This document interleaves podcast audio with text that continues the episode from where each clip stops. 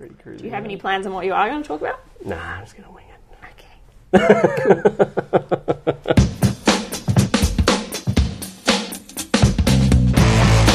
You're listening to In Situ Science, where each episode we meet a different scientist and find out about their stories behind the discoveries that they make. I'm your host, James O'Hanlon, and this episode I am joined by science communicator, podcaster, and astronomer Christy McMonigal. Christy, thanks so much for coming on the podcast. Thank you for having me. Now, if you hear noises in the background, we may have a little other guest on the podcast. Who's joining us?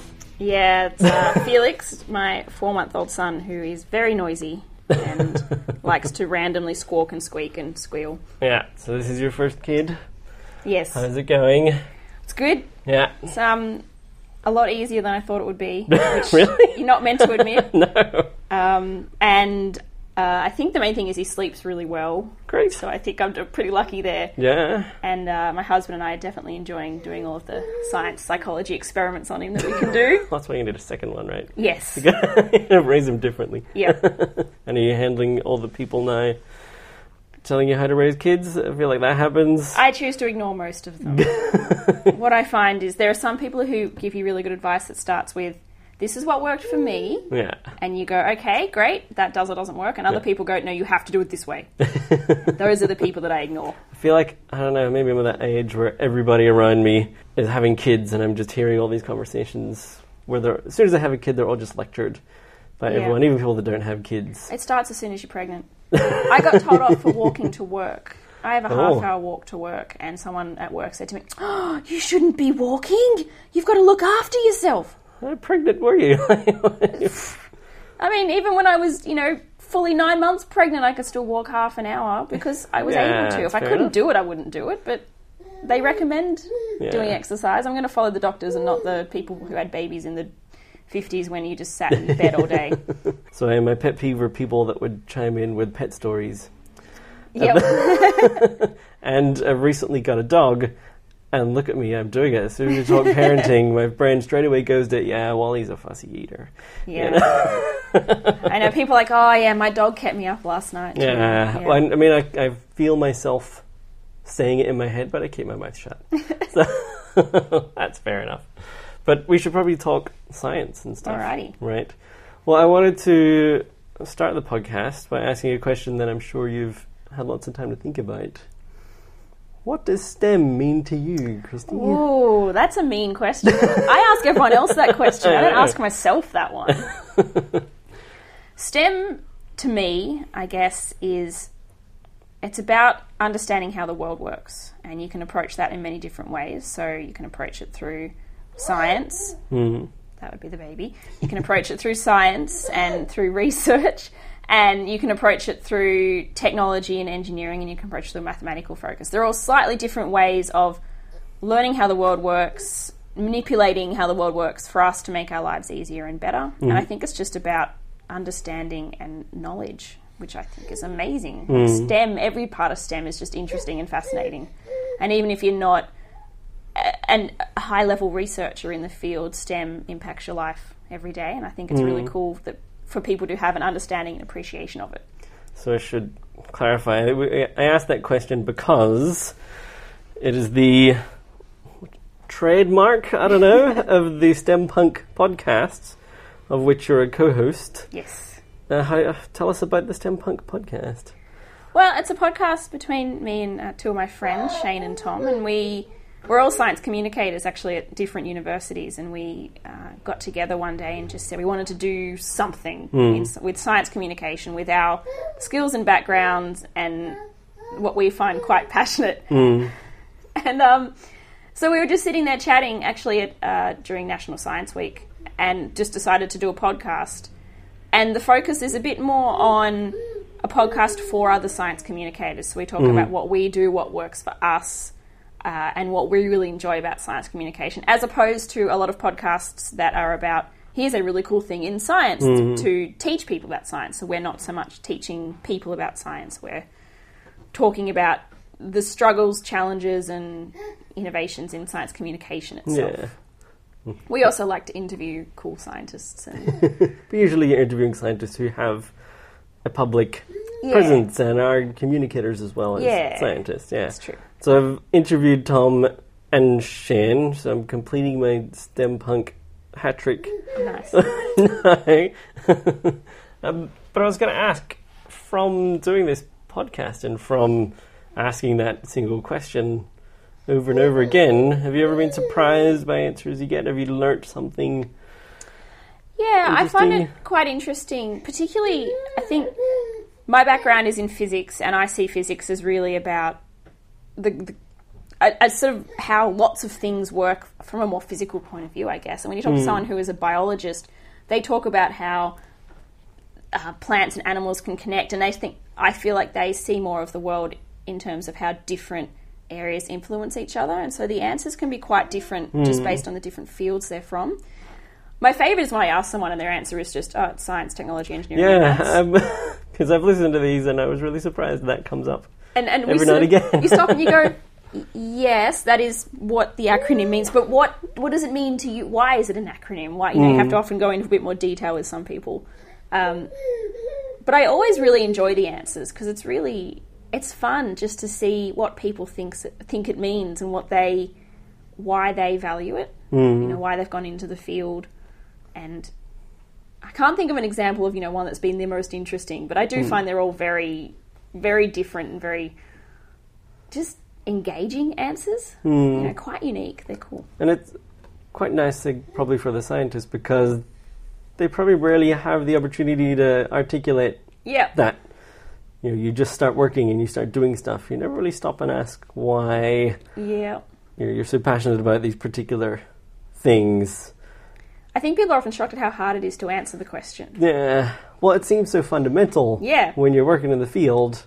Yeah, we always talk about we work in STEM, we promote STEM. STEM's really important, but when you really stop and ask someone what is STEM, what does it mean to them, hmm. you can see this look in their eyes of just, oh, I hadn't really thought of that before. Yeah. How do I articulate this thing that I am so passionate about? Well, I think because I was on the podcast and Shane interviewed me and asked me that.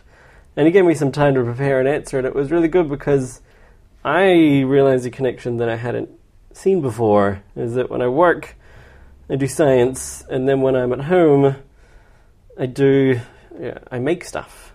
I hmm. do the more the I guess the engineering side of things, but not even engineering, just I don't know, craft and Yeah. I like to create and I sculpt and I draw.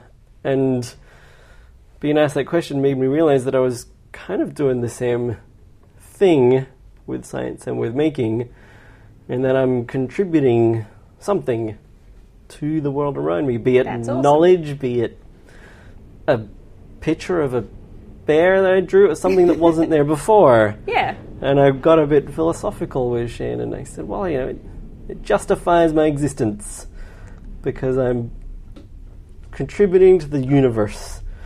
That sounds very airy fairy, but yeah, I, I haven't just lived. I have given something that wasn't there before, Yeah, and that could be a really tiny piece of knowledge or a little piece of creativity that probably no one will ever see, but at least it's there. And I find that very fulfilling. I like that. That's a good way to view it. I think I've been also I've been listening to a lot of the, the tested podcasts, the Still Untitled. I don't know if you listen to those. I do not. It's Adam Savage. He has a Oh, yeah. podcast, and they just talk about making and why you make stuff, and they get very philosophical about it, and it it's quite nice because things like engineering and technology can seem very I don't know methodical or yeah. I think you know they're not really is a- seen as arts. Yeah, making is a good sort of almost like a, a gateway into STEM for a lot of people. Mm. Because I think a lot of a lot of school kids hate science. You know, Hmm. They think it's really hard and boring. But then you get them to make something, Yeah. and they go, "Oh, this is cool." And if especially if you give them a really open brief, Mm. then they can be really, really engaged in what they're doing and not realize they're doing STEM. Not realize Yeah. that they've just done some science or some maths or some engineering. These things that are big words that mean scary, boring subjects Yeah, for a lot of students. And then you've kind of tricked them into actually discovering that STEM is really interesting. And just doing trial and error is essentially running experiments to see what works and what doesn't. You know, it's It's very nice. good. We're on common ground. so, and how's the podcast going? Well, I have to admit that I've um, not been very good as a podcast Well, member for the last few raising months. a new human. I've been a bit distracted um, raising the tiny human, mm-hmm. um, who's not so tiny. I have to admit, he looks. He's, he's the size of an average nine month old, and he's four months old. Just like my dog. He's a big puppy. He's a Sorry, go. Um, but yes, so he's been quite distracting. So I have to admit that I have fallen a bit behind in the podcast. But I believe we're doing quite well. yes. Um, and we you've got stuff planned for this year? Yeah, we've got some exciting events and activities planned. Mm-hmm. We're going to do a few more uh, STEM quiz, which was our science, technology, engineering, and maths quiz in a pub that we did Mm-hmm. at Wayward Brewing Co. So that was lots of fun. We did that for National Science Week last year. Yeah. We're going to do some more of those again this year, and a few other bits and pieces we've got planned. Uh, and I'm actually I've got a bunch of scientists, mostly astronomers, because of where I work, uh, lined up to interview as well. Mm-hmm. Uh, in the next sort of few weeks, I'm going to start doing that, which should be good fun, and then I'll be able to actually contribute some podcasts to our Yeah. podcast list, which I haven't done for a while now.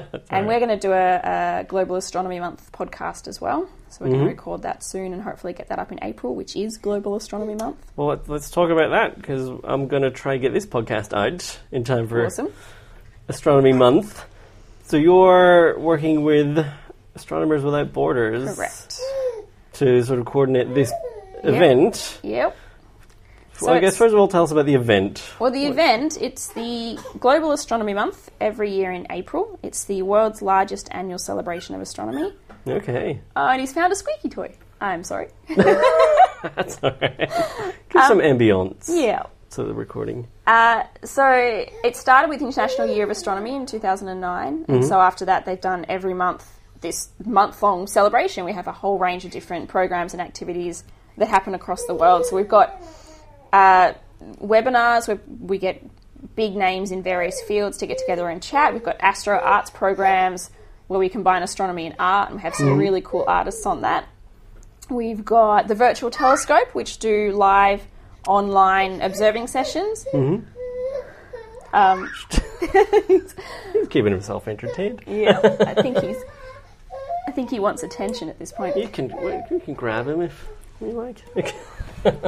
We'll just uh, get the baby. yeah. Now you're going to be quiet. Hi, I know it's very exciting. Okay. So I'm sure he listens into science conversations all the time. Now you have to not be too noisy. Got great hair going. It's got this great curl. Um, where was I? Virtual telescope. Oh, I think? virtual telescope. Yeah, so they do. They have a telescope that they point at various objects in the sky, and then they do a live feed onto the internet. And so you can tune in from anywhere in the world and join in on this live observing session, which is really really cool because for a lot of people they've never looked through a telescope before, and this is a chance for them to actually see it live and. They can chat with other people from different parts of the world, all looking at the same thing, which is really exciting. Um, we have global star parties. So this is where people all around the world throw star parties, so observing sessions. They bring telescopes, they set them up. They invite people in their area to come along and have a look through them. And the idea is that everyone does it on the same day, which this year is the 1st of April. Mm-hmm. And so they all get together and we talk about our motto, which is one people, one sky. So it doesn't matter where you are in the world. Mm. You can go to a star party, look at the sky, and learn a bit of astronomy, which is really good fun. Mm. I feel like astronomy is having a bit of a renaissance. I think so. I think, um, I mean, the obvious examples are people like Neil deGrasse Tyson, who sort of bring that back Yep. into the public sphere. Do you feel that as well? I think so. I think that there's been. It's. I don't know what it is, but it's just becoming less of a niche. Like, more people are realizing you can be interested in astronomy without being a super science nerd, conforming to that stereotype that people have about people that do science, which is really sad that that exists anyway. but people are realizing that they can be interested in astronomy and they can look through a telescope and see something that's beyond this earth, which is just fascinating. And I definitely think that uh, social media has contributed to that. Um, astrophotography, I think people taking these amazing photos Yeah. of just you know nightscapes of aurora of stars of the Milky Way, and people start to see just how beautiful astronomy is. Mm. So it's appealing to the artistic side of people. It's one of those things that really, I don't know, grounds people, I think, is that looking outwards. Hmm. I mean, I guess for both of us living in Sydney, you don't really get to see stars all that often. Not a whole lot. And any time there's an astronomical event in Sydney, it seems to be cloudy. Yeah.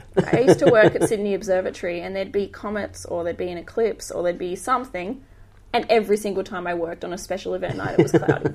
I worked there for almost 10 years. So what do you do on during those events when you've got people coming out to see something and you realize that nobody's going to see anything? Well, we do our best. So if it's not raining, we can still open the dome, and then we go and point the telescope at objects in the city. So buildings, clock towers, the Harbour Bridge. We also have a planetarium, which is amazing. So that definitely makes up for it because we only bring that out um, on normal event nights, at least if it's raining. hmm So if you can't get a proper telescope viewing, you do a planetarium instead, hmm and that's really cool because then you get to see constellations and have them pointed out really clearly. And, Mm. and they've got some really cool videos that play Yeah. on the dome, which is really really interesting. They're very well done. But yeah, I always feel like whenever I get the opportunity to go out into the middle of nowhere where I actually get to see stars, it's a really it's a moment that you have to cherish. hmm And I will always just make the opportunity just to go for a walk on my own and just to look. Yeah, And it's those little moments where you just feel small. yeah, And I think for some people that might seem scary or intimidating. For me, I, I, I love it. I like it. I just find it amazing just to think about how tiny we really are compared Mm. to everything out there. I'm also not allowed to drive at night. It's a self-enforced ban, but if I drive at night in the country, I get too distracted by the stars. And it just becomes that, yeah. way too dangerous because I'll be driving along and go, whoa, oh, watch the road. uh, so I don't drive at night in the country at all because I, I just can't. So either someone else has to drive or we have to stop so I can at least get my fill of looking at the stars and then I can drive. It was about this time last year I went to Canada and specifically booked a week away as far as I could get from anywhere in the middle of nowhere. I was really looking forward to seeing night skies and I was high up enough to see northern lights. And Uh, every single night it was either cloudy or enormous bright full moon. Oh, where you gonna see the way it works. I climbed Fuji last year. And I was really excited to be on Fuji. I was going to be right up the top. Ooh. Uh, we were going to summit uh, just before sunrise, so you can see the sunrise, but also because then you'd be walking at night and get to see the sky. Um, it was raining the whole time. Uh, I actually got hypothermia and had to pull out and didn't make it to the top. Wow. Um, it was way too cold. It was horrible, and I saw nothing in the end, which was very disappointing. Actually, that happened. I went to Japan and really wanted to see Mount Fuji. And yeah, one day we were passing it, it was stupidly cloudy. And we're on a, I was on a tour group, and that was one of the stops. And the tour guide's essentially just pointing off into the mist, going, Well, Behind those clouds, there would be a giant mountain here. there is there one. We promise it's there. I did see the aurora though. Um, Oh, really? Well, not in Japan. We went to Finland in uh, their winter of 2014. Mhm. And we were there for three nights, and the first two it was cloudy. Mm. And then the last night we did this aurora hunting tour thing. and it was cloudy, and we set out, and they're like, well, we're going to go anyway. You get to get pulled by reindeer pulled sleds, which is kind of cool. Yeah. So we're sitting in these sleds, and they take us for this sort of ride through the snow, and it's cloudy. There's nothing. I mean, it was freezing. It was really, it was good experience. And then we get to the final stop where they give you the like this hot cordial stuff, which would probably taste gross anywhere but in the middle of winter in Finland. Yeah. So we stop and we drink that, and then just as we're getting ready to get, hop back in the the um, the things and turn around and go back again, the clouds break, and these bright green snakes of aurora Wow. come through, and it was just amazing. but the poor guides were like. We're done. We need to go home now. We have families we want to get back to, and all the, the tourists are there going, "Whoa! Look at the aurora! It's amazing!" Um, but it was it was so cool. Yeah. And then um, we were actually we we splashed out a bit on this holiday and stayed in one of those glass igloos. so that night we were staying in this glass igloo, and you could look up from your bed and see the aurora over the top of the igloo. It was the most amazing experience of my life. Yeah. I'm so glad it cleared up and we got that. Yeah, you'd be pretty annoyed if you'd shelled Yeah. out for it and it was colliding Yep. the whole time. yeah, the first night in the igloo, it was snowing, so it was just white.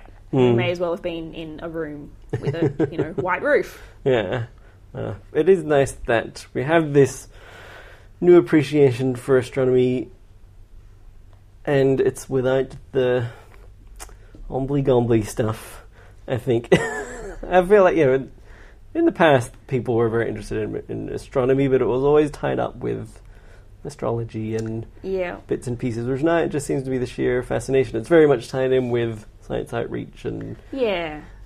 even, you know, physics education and things like that. I think astronomy is a good sort of gateway science. I said that mm. before about making, didn't I? But I find astronomy works really well, particularly for kids, because I have never seen a kid look through a telescope and go, oh, yeah, whatever. Hmm. Every time I've had a kid look through a telescope, especially if it's their first time, they've always been like, whoa, that's amazing. and that I think is really nice. And their parents see the kids react like that, so the hmm. parents get more interested in it because they're sort of seeing it again through a child's eyes. Yeah. And I think astronomy just really allows for that, just to really, really think about our place in the world, but just also to appreciate how beautiful everything Yeah, is. and do you think that's why people are grabbing onto it because it allows them to position themselves in the universe a bit? Maybe, maybe for a few people, as long as they don't think about it too hard and then get sad about how to figure it. I just, I really think that one of the main reasons astronomy is doing so well at the moment is because it's it's in the media. We're seeing it with, like you said, Neil deGrasse Tyson, and uh, even things like social media science pages. They share uh, photos of astronomy things because they're pretty and people like them, and then they get spread, and then everyone sees them, and they have an amazing reach. So they're good from them from a company point of view, you know, um, helping them to spread their page and promotion. But then everyone just constantly sees photos of astronomy and starts to get more engaged with it and realize that it's really cool. It's interesting. I feel like when I was becoming interested in science, it was peak Attenborough and BBC Earth and things, and that was Mm. that was the field that science outreach. yeah. And now it's you know there's been a change of guard. Yeah. Uh, it's physics and astronomy and things, which is great. I'm biased because you know, yeah, see, I've got the physics background, so I think it's amazing. But yeah, you're right. Growing up, I can't really remember ever looking through a telescope until probably my late teens, and that would have been a one off at some event. Yeah. Um, but yeah, like you'd go to museums and they'd show you animal fossils or they'd show you other things that were much more in the bio sort of field. I think that was where it was, and yeah. yeah, astronomy is taking over. So what caused you then to start studying astronomy and physics? What actually got me into astronomy was ancient history. Oh, Um, tell, do tell. I loved ancient Greek history. I loved the myths and the legends. Uh, and one day I was reading one of those books about various myths and legends, and it talked about how they, you know, the gods to honour so and so put them up into the sky as a constellation, um, like Orion or something similar. And then we went out that night, and my dad, I think, pointed out Orion to me, or whatever constellation it was, and I just thought that was so cool that that was a connection to, you know, thousands of years ago to history from such a long time ago, and it was the same sky that they saw. And I just thought it was so cool, so cool that, hey, buddy, that I was reading these stories and that astronomy made them real Hmm. you know, so I think that for me was the main thing. I just I loved ancient history, and ancient history got me into astronomy. And so at uni, I did astronomy and ancient history. Okay. I did a double degree, so I could do both my passions, and then did almost nothing with the ancient history. I ended up majoring in ancient Greek Hmm. by accident. Um, And did you, did you find when you were studying that they did overlap? yeah, there was a lot of overlap. I guess in well, in the ancient Greek, in a lot of the, the words, right? Like a lot of the you know the word galaxy is from ancient Greek for milk and things like that. Hey, noisy baby. um, ancient Greek for milk. I you said that. Um, and so there's a lot of overlap there. Hmm. And then I purposefully tried to pick subjects or topics that I could do within a subject that were more on the astronomy side. I did a subject called medieval cosmology, which was so cool. Yeah. It was all about you know the beliefs in the medieval era, and actually it went back earlier than that, and what they how they thought the universe was structured, and hmm. so it went through the heliocentric model, the geocentric model, the other weird models that I can't remember what they're called now, but I remember just being blown away by how odd people thought the universe was. This might be a weird question, but when you were a kid and having constellations pointed out to you, did you get the saucepan pointed out to you? Yes, the saucepan, also known as the shopping trolley. Okay. Because I was talking to another person on the podcast, Solange Cunin, who's mm-hmm. running a, a startup called Cuberider, and I was asking her about how she got interested in space exploration, and she started complaining about her dad pointing out the saucepan, which isn't actually a thing. and then I said I got pointed at the, at the saucepan. It's because we're lazy in Australia. so what is Right. it actually? The saucepan is part of Orion. All right. Got Um, but Orion is upside down in Australia Yeah. because he's the right way up in Greece, where Yeah. you know he was originally determined to be. Um, and so the saucepan, the base of the saucepan is actually Orion's belt, and the handle of the saucepan is Orion's sword. okay. Got it. Um, the middle point of which of the sword, the three points, is actually not a star; it's a nebula. The There Orion. Nebula. Just a bit of tidbit there. Um, but basically, I think it's because we're lazy here. And we went, you know what? I don't really see that as a man, especially because he's upside down and it's it kind of doesn't look like anything. But I can see a saucepan, so I'm going to call it that. Well, it's funny that we don't have more awareness of uh, indigenous astronomy. If Yeah. we're looking for an Australian you know, astronomical identity, that's that's sort of there, Yeah. ready to go, right? I think in one of the, I mean, there's so many different cultures, indigenous cultures in Australia anyway, they have different constellations and features in the sky. But one of them at least sees the Orion constellation as a canoe. Mm-hmm. Um, so the three dots of the belt across the middle are, they see it as, I think, three brothers sitting in a canoe, possibly, um, which is pretty cool. And then the, the sword is a paddle. All right. Um, and most people, I think, have heard of the emu in the Milky The Way. Milky Way, yeah, yeah. That's probably the only one that's really known, though, which Mm, is yeah. kind of a shame. Mm. Uh, but there's some really cool Indigenous astronomy. One of my friends who worked at the observatory as well uh, does research in it, Mm. and he does some really cool research because a lot of Indigenous astronomy is tells you about. Well, they use to tell them when they should plant certain crops Oh, or well, probably not really plant crops. Most of them didn't plant too many crops. But when they should uh, look for certain animals that would be ready to be hunted or are Mm. going to be having babies or Yeah, It was their their calendar. yeah. Yeah, yeah.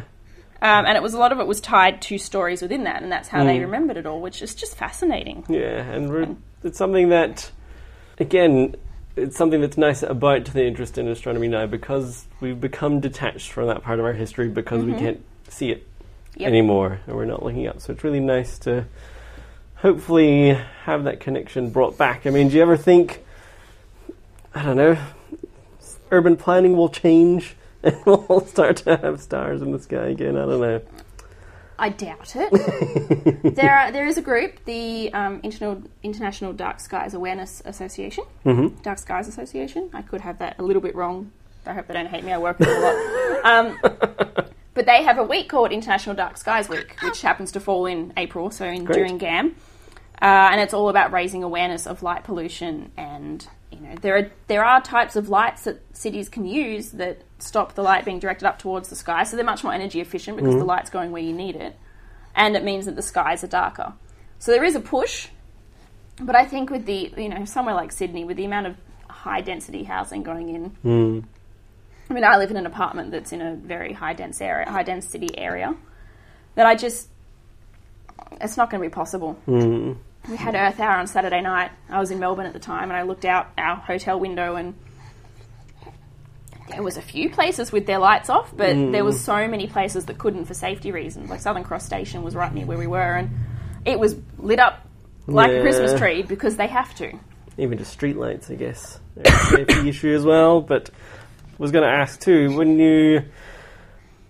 So you've studied astronomy, mm-hmm. and at what point did science communication become a career path?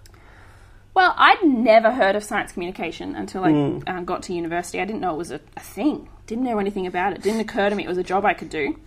Um, and then in my first year of uni, I was sitting in my physics class, and this guy walks into the room and says, All right, I need volunteers to help out with Open Day. We're going to be running some hands on demos for uh, people to come along and play with, and we want some students to teach people about them and, and run them. And you'll get a free lunch and free dinner. Great. And that's very appealing to a uni student. Yeah. So I, I went, all right, I'm in. So I put my hand up um, and I went on that day and I had such a good time. It was amazing. So I'm talking to these kids about liquid nitrogen and and really, really, a lot of it was very simple things that you know I'd seen before because I'd studied physics. But hmm. for a lot of people, it was completely new. Oh yes, and that for me was really exciting. Just seeing, just having someone discover something new like that, and just learning a new piece about the world. Yeah. So I was hooked from that day. And then I started working through the uni for Kickstart, mm-hmm. which is a program for high school students that come on campus and do hands on activities that they wouldn't be able to do at school but are part of the syllabus. So things like liquid nitrogen or that use high voltages or just things school wouldn't necessarily have the equipment for. Mm.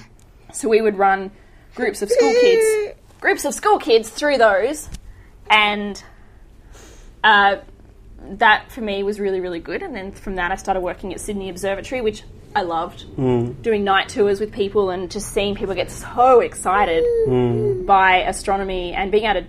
I got to talk about my passion. I just got to stand in front of people and talk for two hours about things that I found interesting. Hmm. Like that's, I mean, that's pretty cool. Yeah, we should actually clarify. So your your day job is as a science communicator at University of Technology Yes. Sydney, correct? and running all the different outreach Yeah. programs that they do. This might be a I don't know a inane question, but now that you're a full time science communicator, do you still call yourself a scientist? I hesitate to. Really? Um, I think a lot of people go with the policy of if you think about the world and are continuing to try to learn that you're still a scientist. But I do feel that I don't really do research. I mostly am trying to bring science to people. So, depending on who I'm talking to, will adjust how I call myself. um, if I'm talking to a scientist who is an actual active researching scientist, then no, I won't call myself a scientist Okay. um, if I'm talking to a, a kid, then often I will say I am because they won't know the phrase science communicator as well, and but they will know what a scientist does, or they will know what science is at least, and that's Yeah. a good opening for them. Um, if I'm talking to someone from a different field to me, I might call myself a physicist to more to explain my background, but Yeah. I hesitate to say those things in case they indicate I'm actively researching when I'm not. Yeah, I mean it's it doesn't matter really at the end of the day, and probably because the word or the phrase "science communicator" is I don't know what does that mean. Yeah. There's so many different types, and everybody does it. Yeah, science in communication is an incredibly broad field that people outside of that field don't realize is that broad. Hmm. Because you can be, I mean, I did tours at the observatory, but then I did shows for high school kids through Questacon, which were very different roles. Mm-hmm. Um, I now run an outreach program, so I don't actually do too much science communication on that program. I talk to the kids at the start, Mm-hmm. but then I have students that I've trained to actually run the workshops. So Yeah, that's a different role entirely. Uh, sometimes I write stuff. Again, a different type of science communication. Yeah. I, I make posts on social media on the various Facebook pages I run. Mm-hmm. And again, that's a very different style. I guess And the fundamental skills come down to Yeah. just being able to put science in a approachable ways. Yeah. There are definitely very core relate like core skills there that are common to all of them.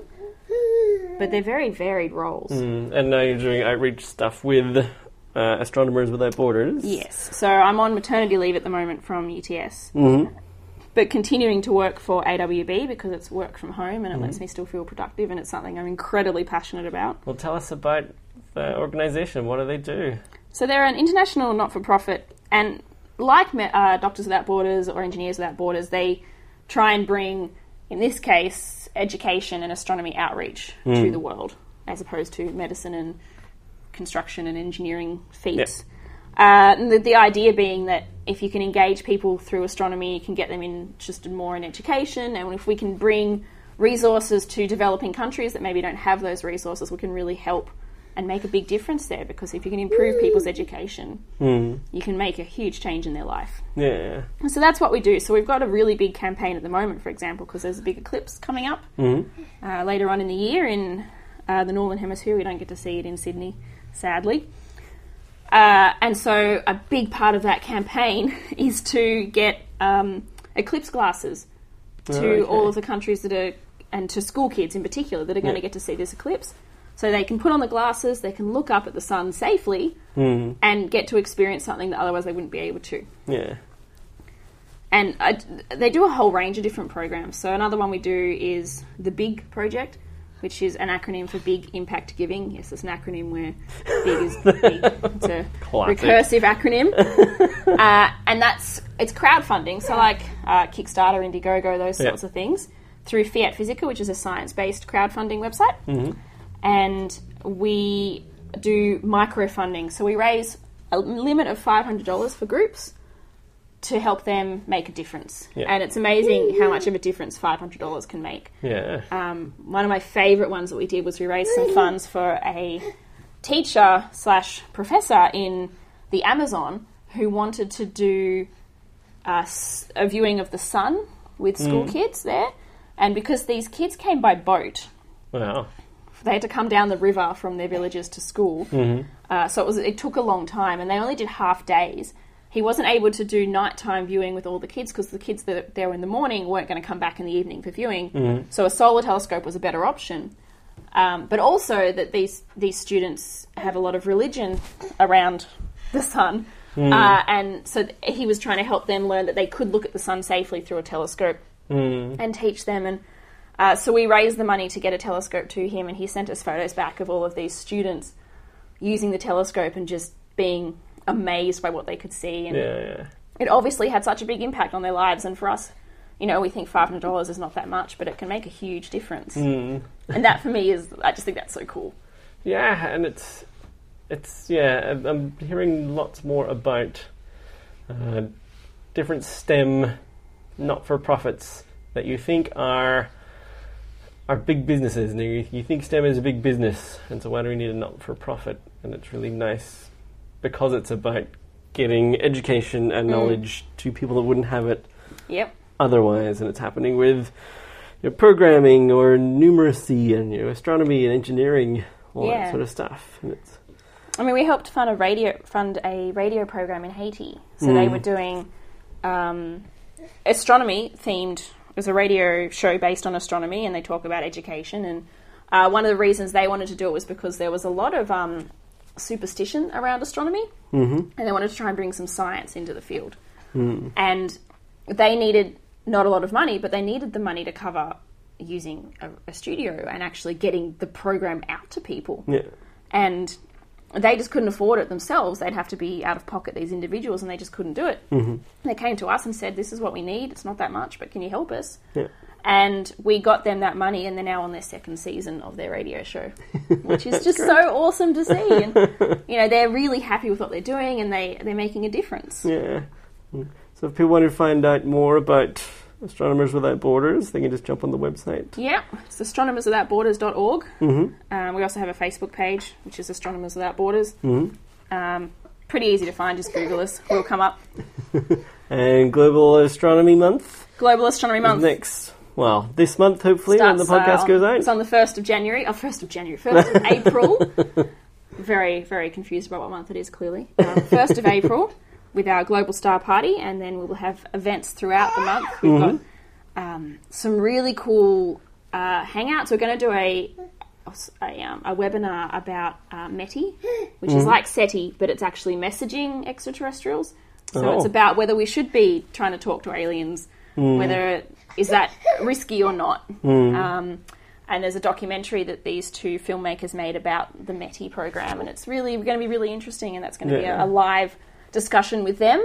All right. So that should be good fun. We're going to have lots of videos going out on the Facebook page as well. And all the events are listed on all these. All the events are on the website, so and you can go to the Astronomers Without Borders website or just Google Global Astronomy Month. Mm-hmm. It'll come up.